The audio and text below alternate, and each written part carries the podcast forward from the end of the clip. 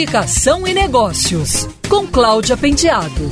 Oferecimento ABAP Rio, Associação Brasileira de Agências de Publicidade. Não há época melhor para fazer previsões do que esta, e o relatório de principais tendências do marketing para 2020, feito pela Fiord, a agência de design do grupo Accenture, traz algumas tendências bem interessantes.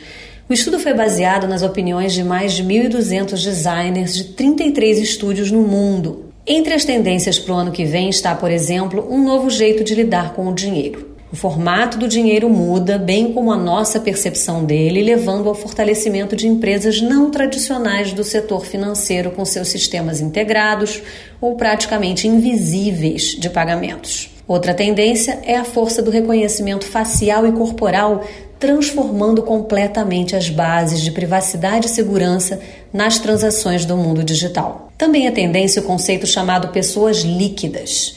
As necessidades das pessoas estão mais fluidas e elas não querem mais ser definidas pelos seus bens ou pelos seus empregos e buscam uma vida com mais significado.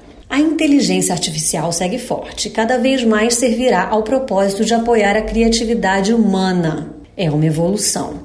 Mas a tendência mais interessante, na minha visão, se chama design centrado na vida. Consiste na mudança da mentalidade focada no eu para o nós. As pessoas começam a ser vistas como elementos de ecossistemas em vez de serem o centro de tudo, e esse deslocamento exige um pensamento sistêmico e projetos para dois conjuntos de valores, pessoais e coletivos. Estamos finalmente começando a questionar a natureza egocêntrica do foco no usuário acima de qualquer outro, gerando a necessidade de um design centrado na vida.